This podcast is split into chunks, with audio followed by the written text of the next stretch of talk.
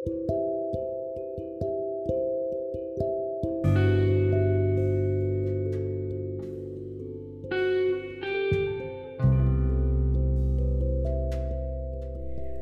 ini aku ingin memperkenalkan tokoh utama yang kuceritakan dari awal tulisan ini kusuarakan. Tokoh utama yang di dunia nyatanya tidak mungkin untuk bersama.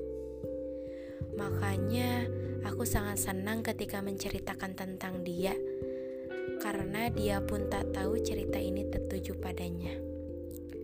Sosok laki-laki yang berhas kacamata itu adalah dia Aku sangat menyukai senyumannya. Bahkan, aku mencintai segalanya tentang dia.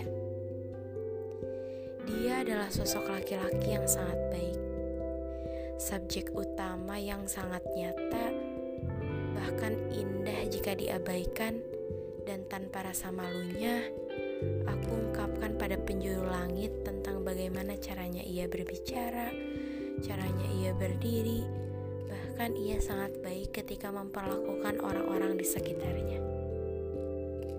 Tapi aku sadar, kita hanya sebatas imajinasi tanpa realita. Hanya sebatas ada dan takkan mungkin menjadi nyata. Mungkin rasa kita sama, namun Tuhan mempertemukan dengan cara yang berbeda. Dan untuk kamu, Terima kasih sudah menjadi teman cerita yang menyenangkan. Terima kasih untuk malam-malam yang penuh cerita. Ternyata cerita ini sudah sampai pada halaman terakhir. Saja, jangan khawatir jika aku berhenti mencintaimu. Karena sampai pada detik ini pun senyummu selalu menghiasi hari-hari di mana aku patah dan tak ada kamu di sini senang bisa mengenalmu.